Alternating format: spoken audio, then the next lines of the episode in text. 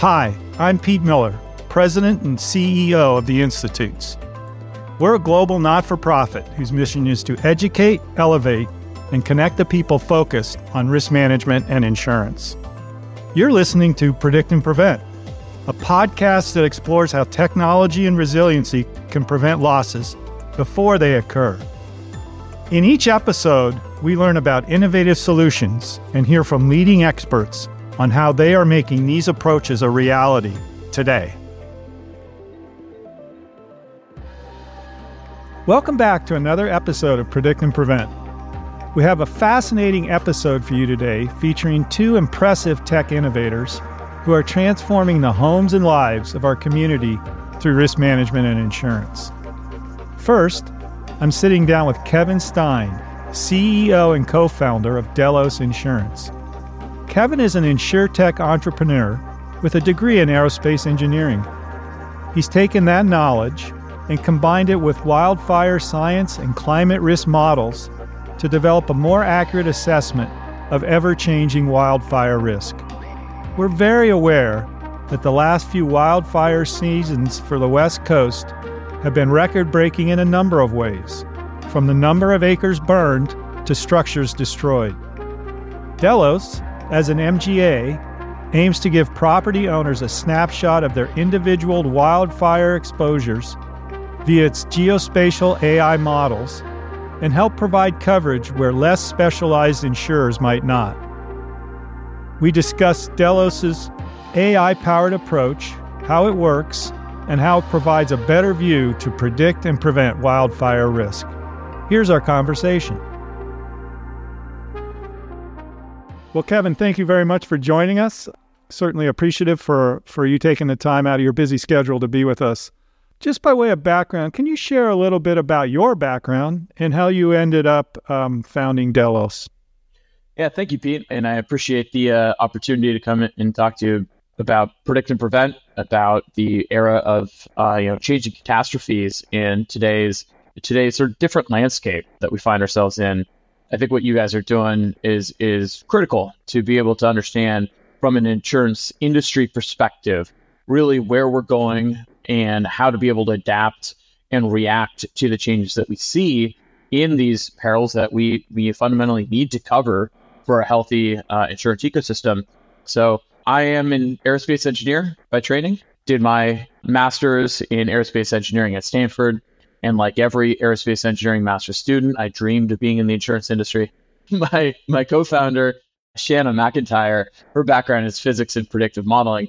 So so what happened was we recognized an opportunity back in 2017 to be able to model a variety of different catastrophes. Wildfire is obviously what we started with, but we have our, our eyes on uh, others as well. We recognize an opportunity to be able to model these perils in higher spatial resolution, trying to drill down to the address, but also temporal resolution, get an understanding of how changing climate conditions over time affect exposure. What we quickly came to realize once we started the company was that the structure that was in place in the insurance industry to insure a variety of different types of properties in climate affected areas and catastrophe affected areas was a structure that was going to struggle with the way in which catastrophes are going to be changing from here on out. You have the uh, third party model company structure, where a, a third party modeling company creates a model and sells that to uh, generalist insurers. These generalist insurers uh, use this information to be able to understand how to underwrite and price effectively, profitably in these areas. The difficulty with this is that that type of structure works very well for static perils, but struggle to keep up with perils that are changing very rapidly. You see the specialty MGA structure, however, be employed for risks that are difficult to understand, uh, quite complex, need a significant amount of expertise, uh, specialty expertise to be able to understand effectively, uh, effectively enough to price profitable risk, uh, but also for perils that are changing very quickly if you look at wildfire in California, as just as an example, the effects of climate change in the way in which it has affected the peril of wildfire is not just that the catastrophe is now more destructive, but it's actually the fact that the peril itself is fundamentally evolving at a much faster pace than ever before. 2017 is sort of really when this new type of era sets off. We were introduced to a you know, really a new type of wildfire behavior, the big wind driven urban conflagration. We had the Tubbs fire up in wine country, the Thomas fire down in LA. 2018 showed us that this new type of behavior can happen in different ecosystems with the Camp Fire out in the Sierra Nevadas. Obviously, we had the Woolsey fire down in LA as well, uh, similar to uh, some the Thomas fire the year before. 2020 introduced us to yet again another type of wildfire behavior, this dry lightning ignition event. Now, that's something that does happen in other areas of the country. It happens in Colorado, but has not happened in the Bay Area uh, during the, this uh, climate era. It's been, been a very, very long time. Therefore, sort of three out of the last five fire seasons, if you will, had somewhat of a new type of behavior. And you get yourself in a situation where these third party data models really can't keep up with the complexity of the risk. Uh, therefore, we you know saw this in 2017. We said we need to have a different solution to be able to effectively price catastrophe moving forward, to effectively insure, profitably insure homes and commercial properties in these regions. Uh, so we created a specialty MGA that sells home insurance and commercial property insurance in areas that other groups are avoiding due to potential wildfire exposure, as I should put it. So wildfires, your specialty, as as you say. Can you give us a, an estimate of the size of the market in California, or what what's the addressable market? Yeah. So our analysis shows that there's about six million homes across the entirety of the U.S. that are struggling to find coverage because of perceived wildfire exposure. Our modeling says uh, that 3 million of the 6 million are miscategorized, uh, are actually quite safe and deserve to have pretty reasonable policies. The other 3 million are definitely exposed to wildfire. Uh, however, with certain hardening changes to the home, with some landscape view uh, force management, with a variety of different changes, those homes can be uh, can be insured profitably as well. Yeah, you hear a lot about California wildfire, right? It's it's certainly, and as you say it, uh, you, I, I hear you say you have temporal data, so you can watch it sort of evolve over time, and it sounds like you can get pretty specific right down to an address. How does that compare to what like the state has, or other modelers have? Yeah, it's a it's a good question. Um, we are uh, Delos is a uh, partnership actually between us and an environmental think tank named the Spatial Informatics Group. The Spatial Informatics Group uh, work with CAL FIRE, the Public Utilities Commission, the U.S. Forestry Service, uh, to help create their modeling. Um, it's actually a, hundred different scientists, researchers, professors, postdocs. Uh, so they are constantly looking at this at this peril, um, and coming up with significant amounts of proprietary data that allows them to be able to predict the science of fire and how it's changing much more accurately. You know, a, a few examples we have a fire climate model that's based on hour by hour data for the last 11 years for all California. Uh, through that, we've been able to identify which areas can have a wind driven fire and which areas cannot. There's actually specific climatic conditions that are necessary to have that type of event. And there's a lot of areas that look heavily wooded, or um, you know have had fires in the larger proximity, but based on the uh, climate conditions of, of those locations, they cannot have a big wind-driven fire. We have uh, climate projections that look out uh, one year, five year, ten years, and more. We have a lot of different aspects that go into. We have 200 total input layers, variables that go into our risk model itself. And with that, we've been able to be not only a lot more predictive in terms of what has happened in the past, uh, but our model holds up much more accurately in future coming years. So you've done studies that said using our model, which and it was it's it's a supervised, unsupervised model, or certain AI algorithms are better for certain types of problems. Uh, they're just better at solving those types of problems. Wildfire is one of those perils where more data doesn't equal more accurate results. because it's actually a data starved uh, peril. There's only a handful of wind driven fires that we've seen. And what we're trying to do is predict not just uh, the likelihood of that exact type of fire, but where these fires can be in the future. Where if they are in a different geography, in a different ecosystem, uh, in a different wind system, there will be some aspects that are a little bit different, but certain aspects that are similar.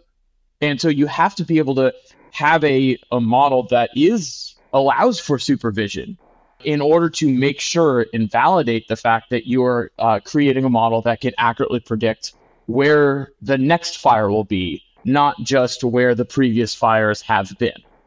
But to directly answer your question, it is a supervised model because what the model is trying to do, this algorithm is trying to do, is help our professors be able to predict the science of fire more accurately.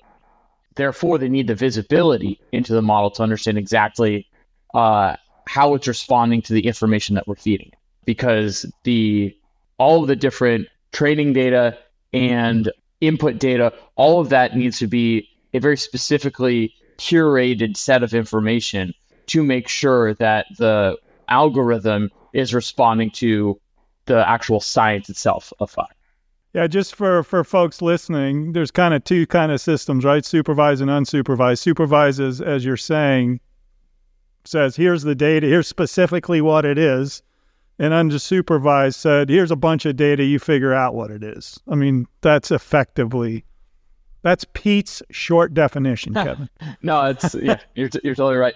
And, and it works great, right? In the situation where we have, you know, this, in this world today, we have way more data than we ever had before. And so unsupervised models can pick out uh, patterns that we can't see as humans just because it's too large of data sets. And it can teach us some really interesting things. Uh, but wildfire and catastrophe is not something uh, where that's useful because you have to have that intersection between um, using a significant amount of data and understanding how the science of that peril is changing. So you talked about how your approach is unique. And I know that part of your model involves preventing risk talk to us a little bit about how risk prevention is incorporated into your model. Yeah, the way that we underwrite uh, is sort of a two step process. First step is understanding likelihood of fire uh, at any one location um, and the intensity that that fire would be. And then the second step is saying if there is a fire, what is the likelihood that this this home itself will burn down, um, or commercial property, or utility, etc that second piece is incredibly important. And that second piece, because we're writing, um, you know, insurance at scale, we're able to understand, and we will be able to even more so moving forward. We're able to understand the indicators and the price of changes to home hardening, to structure hardening. We have an advisor that was a Cal Fire chief fighting fires for for over 30 years, but he also ran the group in Cal Fire that was collecting data to understand how effective home hardening is. IBHS does a tremendous job, but they're not collecting data of you know thousands of data points across California about specifically which homes burned and which homes didn't burn in each fire and what were the unique underwriting characteristics that are different between them.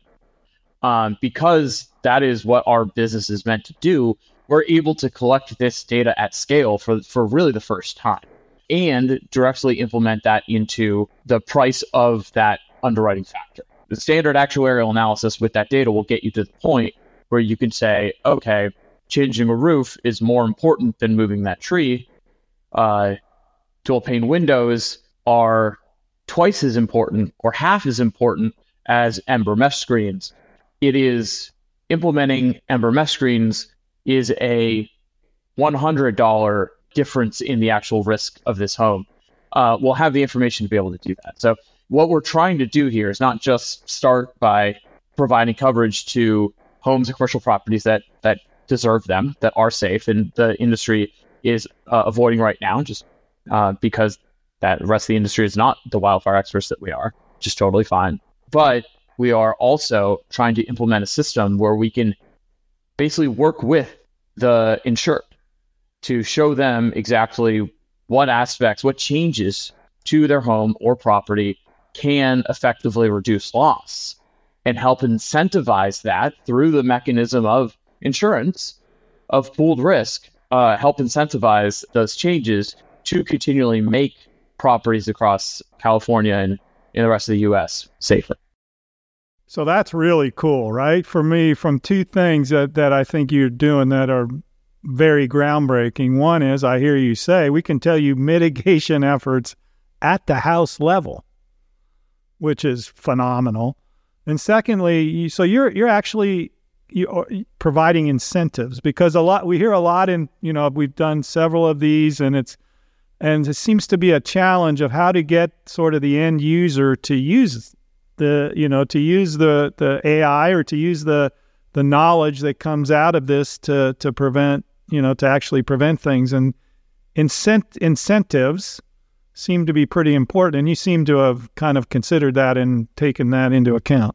Yeah so the um, insurance as an industry as a as a societal mechanism is incredibly powerful um, obviously, it provides the financial dampening mechanism for all society, it allows us to even out risk between uh, really catastrophic events or just certain kind of bad times and, and, certain good times. Allows us to take risks. Allows us to create new types of technology. Uh, I know for a fact, coming from the aerospace industry, that we wouldn't be launching rockets uh, if we didn't have insurance. Uh, we wouldn't be putting new types of satellites into space, observational, GPS, etc., if we didn't have insurance, because nobody could take that hit onto their own own balance sheet. So it does a, a lot of really important things for uh, for society. But what it also does is give a platform, a financial platform, to be able to positively incentivize these sort of actions as opposed to cost money. I think it is going to be difficult, and, and there's other groups out there working to solve this problem directly with consumers. There's groups um, out there working to solve this problem through civil governments, and I absolutely uh, admire their efforts. Insurance, given the role that that we play, we're already sitting in a situation where we're insuring these properties, and we're insuring it for the risk that they are at that moment. Uh, if we can accurately identify uh, and price that risk. Therefore, we have the you know financial platform, the financial vehicle already embedded in this industry to be able to reduce that price if that uh, risk is reduced. And obviously, it takes a lot of data to be able to get there. I think one of the reasons why it's been difficult to implement this in the past is because we we don't have the information as a um, as a whole industry, right? The these perils have gotten worse at a very rapid rate, and previously we weren't collecting that data because it didn't make that big of a difference to the risk. And all of a sudden it does but we you know we don't have the years decades of history to be able to look at it and say okay um, this is that uh, that difference in, in risk. So it has to be sort of put together now. In a lot of ways that's what we're trying to do. We're trying to build a insurance provider uh, we are an MGA right now. Uh, we're trying to build an insurance provider that specializes in doing exactly this. And so we're going to collect data that's specific to our demographic of homes uh, that's going to be different than somebody else that's, that's providing insurance in a different area that has different risks. Um, but, you know, we, we are, I, I should specify, we were working on, uh, we're continually building this uh, incentive platform, and it's going to be a lot more filled out in the future than than it is right now. Uh, it'll be much more complete as we continually get more data. So you mentioned you're an MGA. How you know how does that factor into like to predict and prevent? As you know, we're focused on into an insurance solution. So what? T- how was the implications for you of being an MGA, and how's that helped you? So we we strongly believe that this is the right structure. Um, maybe an interesting way to look at it as sort of a bit of a thought experiment is to think about cyber, cyber risk. So, so cyber insurance used to be part of general liability. And pretty quickly, the primary carriers looked at it and said, I, I don't know what this is. um, which is reasonable, right? The constant war between hackers and security personnel is changing on what a weekly basis, probably. I have no idea. I'm not an expert at this. Uh, but I do know that it's extremely complicated and changing rapidly. Therefore, it is much better addressed by specialty MGAs. And so cyber came out of general liability, and you had space for a variety of different uh, insurtechs to jump in who are these you know security experts cybersecurity experts jump in and create products that are specific to this peril right? Where you have risk mitigation services software you put on your company systems that are able to detect threats incoming threats. The other thing that that software enables is the ability to gather data what are the most common cybersecurity threats that we're seeing in May 2023? It's probably got a name that Pete, you and I don't even understand. And therefore, they can stay on top of the changing peril. They're collecting that data. They understand it because they're experts, and therefore they can adapt, adapt and react their coverage and pricing to be able to be a healthy balance sheets continually into the future, even as these perils change. We believe at Delos that climate affected catastrophes are very similar at this point. The perils changing very rapidly, and it's much more complex than it used to be. So you need groups that are really heavily specialized in, in a certain area. The MGA aspect, as opposed to being a, a specialty carrier, makes it a bit easier to be able to uh, share risk on the back end. You can have a variety of different insurance companies can do this too, but as an MGA, you're a little bit lighter. It's a little bit easier to put together a large scale panel of different insurance companies, different reinsurance companies to make sure that we can provide the most amount of capacity to this to segment. And, and it allows for sort of larger market penetration. You know we're not going to get we're not going to have our carriers be very aggregated. That's something that we make sure to never over aggregate any one uh, capacity partner that we have and being an mga allows us to have many different capacity partners to make sure that that stays true yeah, very interesting future you present because that's pretty fascinating. And obviously, you've done a wonderful job for your company and for your clients. What's next for you and your organization? Yeah, so what we're trying to do is work with every different entity in the insurance industry to be able to solve this problem, right? When it comes to distribution, for example, we're not trying to compete with the primary carriers in California. We're going to these carriers and saying, hey, if you're going to decline, only if you're going to decline a home or commercial property because it may be wildfire exposed, then partner with us and sell our product instead. And that way, you know, you can keep, if you sell our home insurance product, you'll be able to keep the client. Maybe the client has five cars, a home in the middle of LA, a home out in the Sierra Nevadas, an umbrella policy, and a boat. Great. Instead of saying we can give you uh, products for all of these except for the home out in the Sierra Nevadas, say I can give you a coverage for all of these, and here's a partner that will give you coverage for the one the Sierra Nevadas. That solves a problem, we believe, for carriers in California, uh, allows them to not need to worry about whether or not their risk models are exactly accurate, uh, not need to take that uh, reinsurance hit not need to worry about the PML associated with that, and still get their agents stay happy and stay active in these regions, just in the other other lines of business. That plus, we're we're continually adding products to make sure that anybody that's struggling to find coverage because of these catastrophe exposures, whatever it is that they want, we want to have a policy for them. You know, we're working to get commercial property up and going this year. We already have uh, home insurance and, and, and vacant home and builder's risk, but we're working on in Airbnb products as well and commercial property. So that's the key, just being able to build out a platform and build our distribution. So anybody that's in a potentially wildfire affected area that needs whatever type of policy, they find their way to us and we have a product for them. Is there anything else you are seeing that would be worth watching in the context of risk prevention? I would just encourage everybody in the insurance industry that's looking at trying to understand how how the landscape is changing, trying to understand how to approach catastrophes, to be open to new types of solutions. Uh, we've had many large carriers that have a lot of exposure on their books right now, and moving forward in a business as usual sense of saying who's had the uh, best perf- underwriting performance, uh, who's able to um, you know uh, create portfolios that are diversified enough to be able to cover this.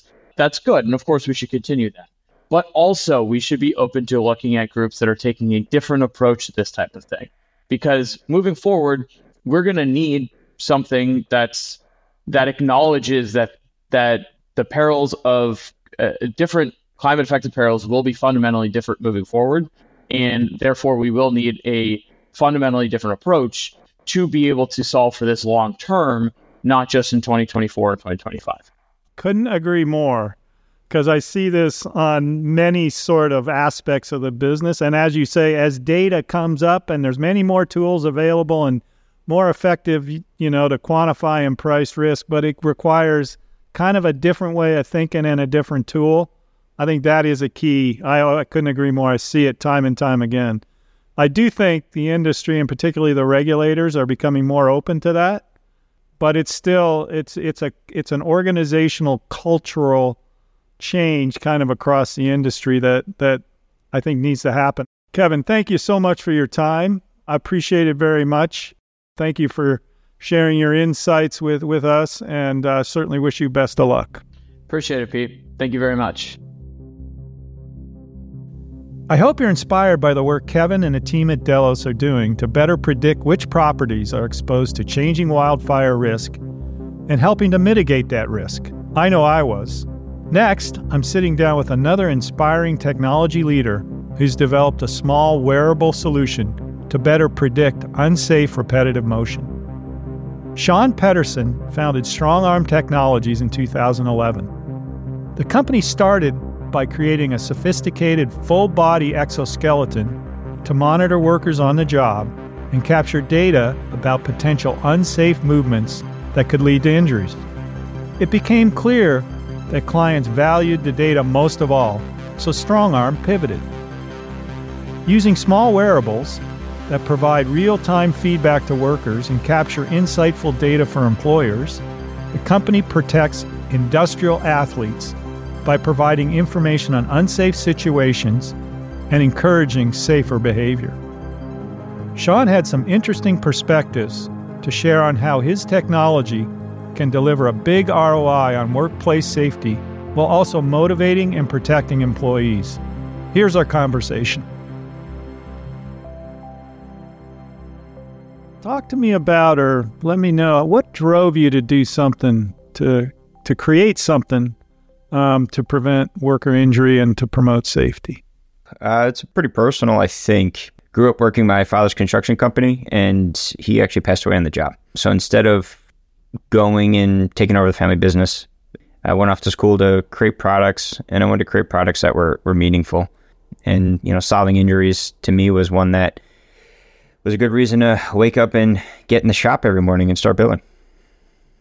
StrongArm, just in a nutshell, if you the like the elevator speech of what's the mission? The mission is to use data to create a better future for industrial workers. And we do that by deploying wearable devices that capture data in real time and deliver haptic feedback to eliminate the injury before it happens, and then take that data and insert it into every aspect of the value chain so that we could put safety in the center of all conversations at a business. So tell us a little bit more about your background. I mean, and, and how you came to start the company. You know, as a kid, always always liked to build and tinker. Um, come from a family that that does a lot of that. Um, spent a lot of time with tools and went to school for industrial design. And at that time, um, it was a you know a deep dive in in all things product and really learning everything from you know initial concepting down to the finite element engineering of of manu- the manufacturing processes. I really enjoyed it, and I think what I enjoyed most was finding ways to create value in areas that have been overlooked. And one of those areas was was human augmentation and, and what we can do to preserve the future and the health of, of, of blue collar workers, frankly, that we like to call industrial athletes. We actually started out making exoskeletons. So we were looking at ways that human centered design can have a real place and an impact in the safety space. So the exoskeletons were a really, you know, flashy name, right? You wear something that sounds like you're going to be Iron Man. So it got people interested, but it worked, right? So we, we spent a lot of time in the labs understanding not only how to build a contraption, but also how to make this device approachable, how to make it work for multiple body types, multiple industry types, but then got into the real validation of where's the pain point that the, the customer who is buying these devices to protect the industrial athletes, how can we show it to them? And when our customer base was looking for a case study, it was very difficult to show them an ROI because when an injury happens, that that person is now in the world of work comp. And it was very difficult to not only show a preventative means, but also very difficult to get a large enough sample size to be able to show predictive data, predictive impacts before that injury happens to prove out what this, you know, this fledgling technology can really do. And that's where we really s- stepped into the next phase of the business. So we looked at the industry and saw, you know, why is it why is it so hard to get the data? And typically it comes from claims that were settled a year ago and looking retroactively at this data and then trying to pinpoint that back to the person was very challenging because that person likely wasn't coming back to work or you're in environments where the turnover is just so high. And in some cases that turnover rate was 50%. So we needed effectively to be way faster than the injuries that are happening. So what we did is we built an algorithm based on those um, that thesis of how we proved out the value of the exoskeletons in the lab, and then we put that algorithm on a wearable device. And what we were able to do is effectively take a what's called a time series database, so calculating the data every single second along the way, and marry that to the job type, marry that to the type of work, the nature of work, the environment that that person is in, and we are able to see a baseline. And that and that baseline in those variables would tell us an indicator of success for the exoskeletons or in failure where there was there needed to be a process improvement. And that delta right there was we found through some more math was directly translatable to an injury rate, an injury cost, and effectively a real-time ROI. So that's where the business started to evolve. And this was about six or seven years ago now, where we had the realization, and this was through the the excitement of our customers effectively, that we could really predict these injuries in real time. And we can not only do that in the means of preventing the injury, but we can also do it by providing new ways to assess other areas that can be improved. And, you know, the exoskeletons only became a small piece of that. So we actually pivoted out of those. We went fully into the data. And now we're finding ways that we're basically taking a whole bunch of complex information, making it really easy to collect, making it really simple to interpret, and then we're guiding our customers into means that are changing the way that they're managing their manual workforce. So when you collect data, I mean, I looked at your website and I and I went through the you know the video, which was fascinating.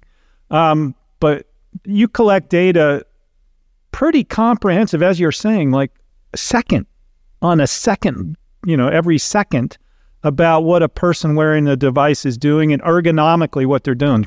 Yeah, that's correct. You know, about a half a dozen data points we're collecting every 12 seconds, and we're marrying that down so um, granularly because it's in that signature where you find the nuance, and it's in that nuance where you find the areas that you can improve.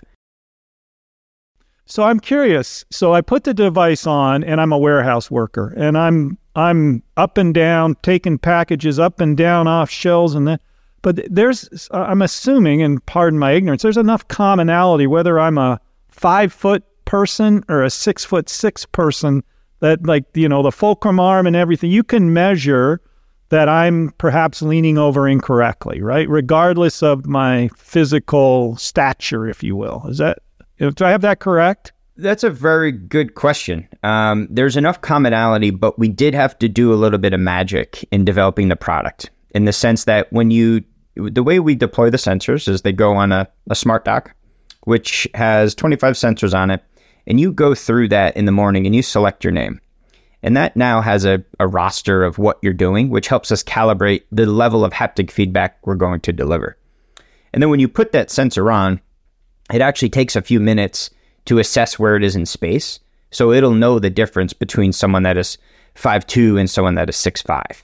So we actually adjust for that, and then and then in those movements we can adjust exactly how we're capturing data based on that person's physiology.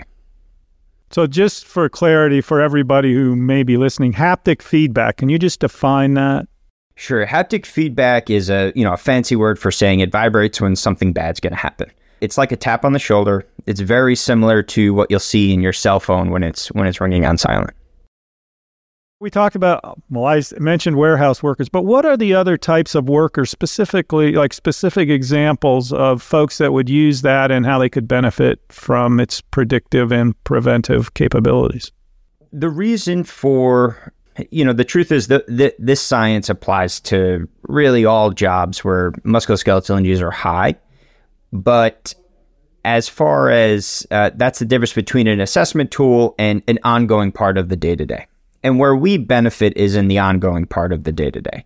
And the reason for that is a lot of the nuances happen when someone's tired, when they're fatigued, when they've been, you know, they're at the end of a long week. And it's in those behavioral changes where we want to be there, basically like a coach, just say, hey, watch out, you're about to do something dangerous.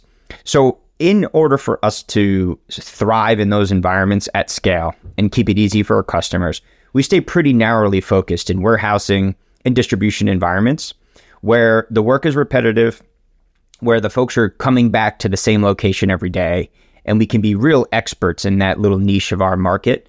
Um, it's a big market, but you know we want to be experts in folks that are effectively moving heavy things very fast in a in a very repetitious environment, typically indoors. The term I love is industrial athletes. Yeah. And that you you see you mentioned the word coach. How did you come up with that? I think that's a great term. Just just talking to the folks on the ground. You know, it's it, it's it's just about um, you know, we're coming in with really fancy technology and we're coming into an environment that doesn't really see a ton of positive change. And you know, we we want to be there for that person, right? It, this is a no-brainer for companies and we want to make sure that there's no barriers for anyone to not be uncomfortable with the data we're trying to collect because this is a win win solution. We're stopping injuries, we're saving costs for the employer, and we're just creating a better life for the folks that are actually wearing it and using it every day. They're not going home hurt. We have folks that are not taking pain pills and telling us these things. They're sleeping better. Um, and, you know, for us, it's let's just own that. Let's figure out how we can make it every day. We strive to make it easier for them to use, easier to interact with, easier to use the data to to improve themselves and when you really get into that granularity of taking this complex data, boiling it down to something simple, and then finding actionable steps to improve, if you look at what they've done, you know, they just lifted boxes for 10 hours a day. That's that's backbreaking work, quite frankly, right? Pun intended. And the level of rigor is very much what an athlete would do. Uh, and so we think the industrial athlete moniker is one that um, has stuck around and it's one that we want to continue to pursue. And that's how we want folks to think about it. It's, it's just like you would coach someone on a field and it's like having best in class data, uh, you know, uh, on the basketball court that you're using to improve your jump shot. You know, we're just using that same methodology, but applying it to something that is critical for you to for you to, for you to you know work the job that you're working with health and, and longevity. You talked a little bit about change, and you know, change is always difficult. And you know, as we've talked to different folks that are trying to implement technologies um, to predict and prevent things, it's a new way of thinking, and and and you know, people have to adjust to that. How, what what advice would you give somebody? What have you learned in terms of saying, look, you know, I- implementing these kind of technologies? What we've learned is that it's not a silver bullet, right? And it all isn't about process and it's not all about the next gadget. It really starts with culture. Um, so we have to go into a place where folks are leading with a positive safety culture and even if things aren't perfect and injuries are high and the operation is still getting its feet underneath it, we we need to be in an environment where everyone knows that this is this is a mutually beneficial exercise. And for us, we help build on that culture because that is that the safety culture, keeping safety top of mind is the is is the best solution out there. But it's very difficult to manage what works. So we want to help create the baseline where new initiatives, um, our new incentive programs are all building off of our baseline, and we're all looking at the same goal, which for us is something binary. It's we call it the safety score, and that's what we collect every day. And as your safety score improves, your injuries are re- are reduced, and it's something that everyone can strive for. So I think that that's been the biggest learning for us over the years is that we can't solve everything. You you know there needs to be a cultural piece of this becoming part of the behavior. Um, and there needs to be a shared goal. And we just hope to facilitate that in environments that are open minded to it. That's very enlightened. There's a famous saying by Peter Drucker, right? The the management guru that culture eats strategy for breakfast, right? Yep, exactly. and That's exactly right. We're trying to talk a lot in insurance and risk management about predict and prevent, right? And I'd, I'd be interested in your perspective on how that impacts our industry, risk management and insurance, the ability to do this kind of thing going into the future.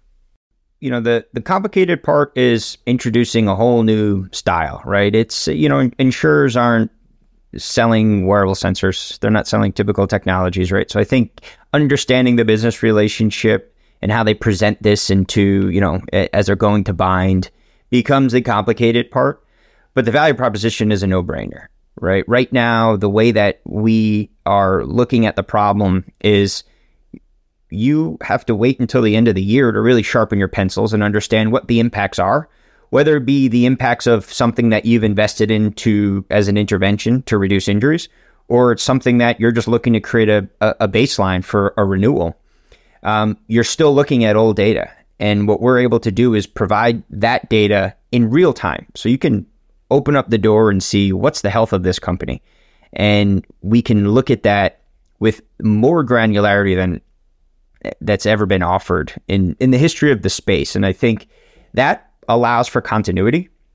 It allows for conversations to be had around performance, around culture, and around where we can free up more investments to further on other interventions, whether they be safety training programs, whether they be more wearables, whether they be redesigning the workflows. These are all things that we want to provide the tools to just have those discussions because it's again a win-win-win now, right? It's saving the industrial athletes, saving the customer money on their bottom line, and just providing a less risky business for the insurer, allowing them to look at this data and understand what they just took on, and then also how they can take this complex data, dissolve it down, and and then be helpful and target exactly where they can be helpful, understanding where those pain points are. And then that's all just in the predictive nature of it and understanding really the pulse. But the added benefit is we're delivering haptic feedback and coaching that stopping the injuries before they happen. So, you know, we stay right in that service layer. We're a great conduit for these conversations to be had. We add another layer of um, validity effectively to what the projections were that either the underwriter or the actuary had developed. And then we help them correlate those and look forward into what a positive outcome could be in the future because you can use our tools as almost an ROI calculator. So we can say, here's what the baseline is today. This is what it costs. If we invest here, we think it'll drop this cost to Y. And that delta is your ROI. And for us, that is really the mission of the business is to just get companies to look at problems differently give them the data to make their own decisions for the benefit of the worker and for the benefit of their own bottom line. Sean, that is so crystal clear. I mean, that just makes all the sense in the world, right? It's it. Here's the baseline. Here's the delta. Here's what you made, and the world's a better place. Kind of neat. Pretty neat stuff you're doing. So, what is next for you and for StrongArm? So, for us, it's going to continue to find ways to improve the deployment of the programs, making it easier, getting into new areas such as remote work, but also get deeper into the culture because as I said before, it's that that reinforcement of the culture that is really the more nebulous, harder thing to solve. You know, uh, I have a design background and I love to invent things that are mechanical, um, but engineering behavioral sciences and human interactions is such a greater challenge. And now that we have over 25 million hours of data behind us, we can experiment with these things. We can benchmark these things against different injury industries, injuries, timelines, scopes, job types, and come up with new ways to further engage. And that's what it's shown us. The data has shown us the more engagement we can get from the industrial athletes and also from their managers, the more successful these programs are going to be. So effectively, we're in a place to really digitize this culture. And that's where we're going to continue to lean into. We're going to offer coaching. We're going to offer specified coaching based on new hires, based on the certain job types that they're entering, based on the environments that they sit in, and then offer that coaching in a learning platform where that everyone can continuously improve. And that's a big differentiator from what's been offered today because um, that's been the most common intervention has been someone coming in and doing a training or in the morning, often companies will introduce a stretch and flex. What we're saying is make that bite sized so that it can meet the needs of the operations. So it's not everyone taking 15 minutes out of the day, it's folks learning along their own pathway. And it's also folks learning along the pathway that is very specific to their job. So our data can inform specific issues that are happening in either a new hire coming on board or maybe someone just shifting into a new role or a new shift. We'll find the areas where that person can be improved, where haptic feedback may be delivering some benefit, but we can always further that by just training the person themselves and giving them skills that are based on that job that are not only beneficial to the job, but skills they can take home. And it's that full cycle of really getting embedded in how safety is something that exists inside and outside of the warehouse is where we see the future for us. And the more data that we can collect around those successes, the more we're going to refine those learning pathways. And that's how we're going to continue to progress effectively our little corner in the market of, of digitizing and defining safety culture. Yeah, that's really cool. I, it, it's like mass customization of, of learning and intervention in line. Yeah, that's great. That's, I'm going to write that down.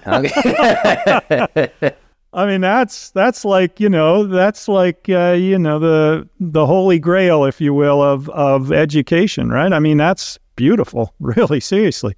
Yeah. Um, Sean, thank you. I really appreciate it. I'm fired up about this. I think it what you're doing is very visionary and really are making people's lives better and safer. So I congratulate you. Very grateful for your time. Thanks. Thanks so much. I really appreciate being here and and and it was great talking to you. Well, there you have it. Today's episode helps shed some light on how insurtechs are transforming risk management. Kevin, Sean, and their teams are making strides to use technology to capture better data on risks, making it possible to identify opportunities to predict and prevent losses. It was great learning more about their approach and what they're working on at the moment. Big thanks to Kevin and Sean for coming on the show, and thank you for listening. I hope you learned something new and inspiring from this episode.